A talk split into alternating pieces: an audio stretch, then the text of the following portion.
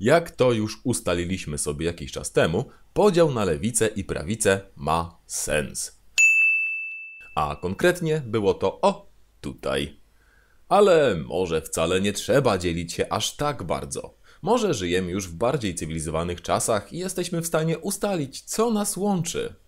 No i może ostatecznie jesteśmy w stanie się dogadać. Otóż nie! I możemy to udowodnić filozoficznie. Zacznijmy od odrobiny historii. W latach 30. niemiecki teoretyk polityki Karl Schmitt wprowadził pojęcie polityczności, które zainspirowało filozofów i z lewicy, i z prawicy.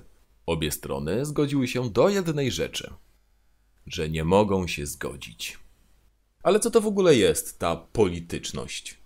No, polityka to patrzenie na to, co jest. Taka a taka grupa ma takie a takie poglądy i nawala się z inną grupą, która ma inne poglądy. Po filozoficznemu powiedzielibyśmy, że to poziom ontyczny, czyli konkretnych istniejących bytów. Polityczność zaś to patrzenie dlaczego i jak jest to, co jest. Poziom ontologiczny, czyli teorii i warunków istnienia bytów.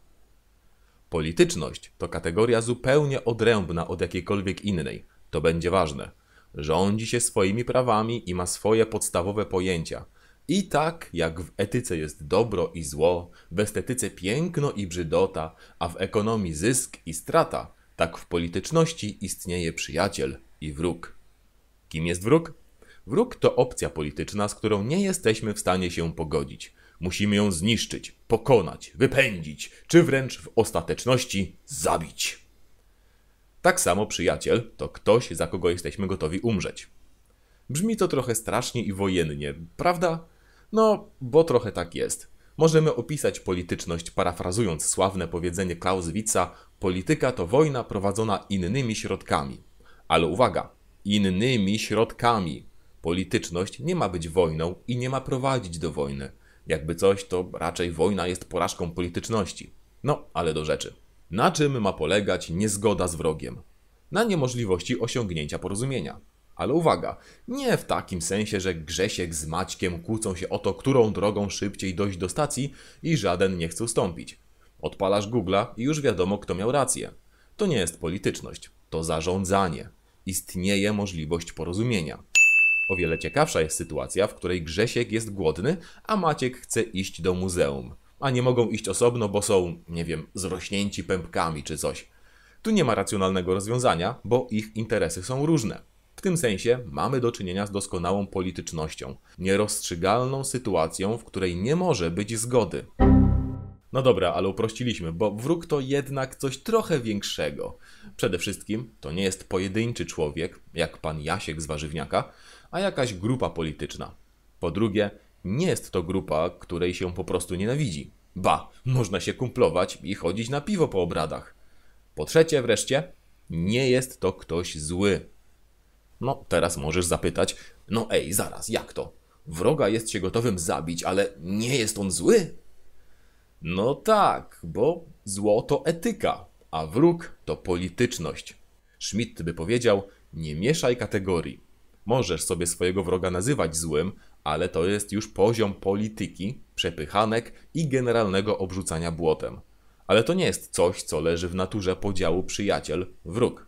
W ogóle z tym podziałem to jest tak, że jak się udaje, że go nie ma i że wszyscy jesteśmy w stanie się dogadać, to polityczność schodzi albo do kategorii etyki i wtedy mówimy o dobru lub złu, albo do ekonomii i wtedy mówimy o zysku lub stracie. Jednak żadne z tych dwóch nie daje sytuacji nierozstrzygalnej. No bo przecież każdy wie, że etycznie lepiej wybrać dobro niż zło, a ekonomicznie lepiej wybrać zysk niż stratę. No ale znowu, wtedy nie mówimy o polityczności, tylko o zarządzaniu. No dobra, a co decyduje o prawidłowym rozwiązaniu na poziomie polityczności? Otóż nic. Przynajmniej nic obiektywnego. I dlatego właśnie określa się polityczność jako pole nierozstrzygalności. Grzesiek jest głodny, Maciek chce do muzeum, jedzenia nie pozwiedzasz, a wystawą się nie najesz. Nie ma żadnych zewnętrznych ustalonych kryteriów, na które obie strony się zgodzą. A skoro obie strony się nie zgadzają i nie mogą dojść do porozumienia, to są wrogami. Jedną z kontynuatorek myśli Schmidta jest belgijska filozofka Chantal Mouffe.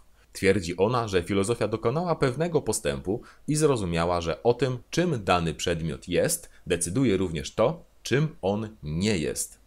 A to oznacza, że dwie przeciwstawne grupy mogą definiować się nawzajem bez zabijania, a walka zostanie przeniesiona na inną płaszczyznę. Otóż możemy wyobrazić sobie, że wybory czy głosowanie w parlamencie są jak bitwa.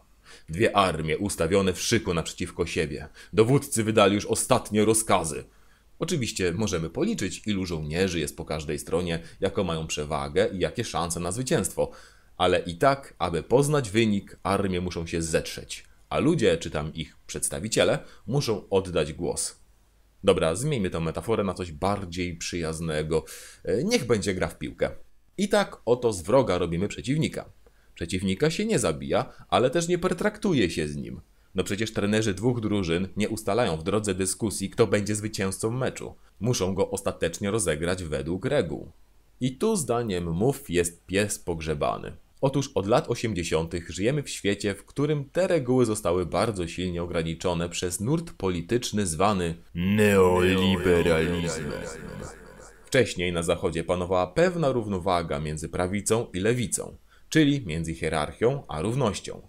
Państwo kapitalistyczne, jako hierarchia, oferowało sieć zabezpieczeń społecznych, dzięki czemu więcej ludzi mogło uczestniczyć w życiu politycznym, w równości.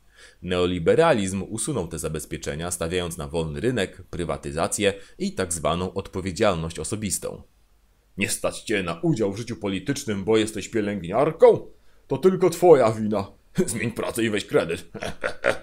Neoliberalizm sprzedawał się jako jedyna racjonalna metoda uprawiania polityki, wręcz rozwiązanie polityki, coś leżącego ponad lewicą i prawicą. Ale w tym samym czasie bezczelnie zmienił reguły gry i zmniejszył ilość osób, którą można do niej dopuścić, a przestawiając wszystko na rynek, zmienił polityczność w zarządzanie. Ale takie zawężenie pola gry wcale nie oznacza, że te osoby przestają istnieć, ani że przestaną mieć swoje poglądy, ani że przyjdą grać z nami. Wręcz odwrotnie. Złość i niezgoda w nich będzie rosła, aż w końcu, jak ostrzegała MOVE w 2005 roku, wyskoczy taki PiS, Trump czy Brexit. Dwa punkty wspólne dla tych zjawisk to to, że z jednej strony obiecywały realną alternatywę, a z drugiej, że jednak dostaliśmy więcej tego samego. Okazało się, że nie wystarczy nie kraść. Ciężko stwierdzić, aby Ameryka znów stała się wielka, no a konia z rzędem temu ktoś w stanie śledzić negocjacje w sprawie Brexitu i jego kosztów. To jednak pokazuje, że ludzie przestają wierzyć w neoliberalną narrację wolnego rynku, który wszystko załatwi i ich polityka pozornej zgody. No więc, na czym miałaby polegać realna polityczność? Na dopuszczeniu do dyskursu i polityki głównego nurtu innych głosów, czyli coś, co mów określa mianem agonistyki. Wiem, e, dziwna nazwa, ale nie pochodzi od agonii, tylko od starogreckiego agon, czyli od zawodów sportowych. Zamiast wcześniej decydować, czy te głosy w ogóle mogą się pojawić, dopuszczamy je i pozwalamy im się ścierać w przestrzeni publicznej. A jest wielka różnica między byciem niedopuszczonym do zawodów, a przegraną w nich. Zobaczmy, jak to jest po staremu. Liberalizm, i ten zwykły, i ten neo, szczyci się tym, że umożliwia znalezienie racjonalnego porozumienia na drodze dyskusji. W założeniu dyskutować mogą wszyscy i liberalizm będzie w stanie dzięki temu stworzyć jedną wielką światową rodzinę, w której nie będzie wrogów. Weźmy sobie na warsztat temat w Polsce wciąż żywy, czyli aborcję, bo świetnie pokazuje polityczność. Mamy z jednej strony feministkę Franię, która uważa, że aborcja powinna być swobodnie dostępna do pewnego momentu ciąży i katolika Krzyśka, który chce jej całkowicie zakazać, bo jest morderstwem. Już z samych założeń obu stron widać, że problem jest nierozstrzygalny. Dla Krzyśka będzie to pytanie, ile niewinnych osób może zamordować kobieta dla swojej wolności, zaś dla Frani, dlaczego zachować zlepek komórek kosztem cierpienia niewinnej osoby. Wersja Frani umożliwia jeszcze dyskusję, natomiast Krzyśka nie. Dlatego to jej się teraz przyjrzymy. Liberalizm, czyli centryzm, wierzy w możliwość porozumienia na drodze dyskusji. I taki liberał zaprosiłby Krzyśka do rozmowy o aborcji. Ale o czym tu gadać? O połowie morderstwa?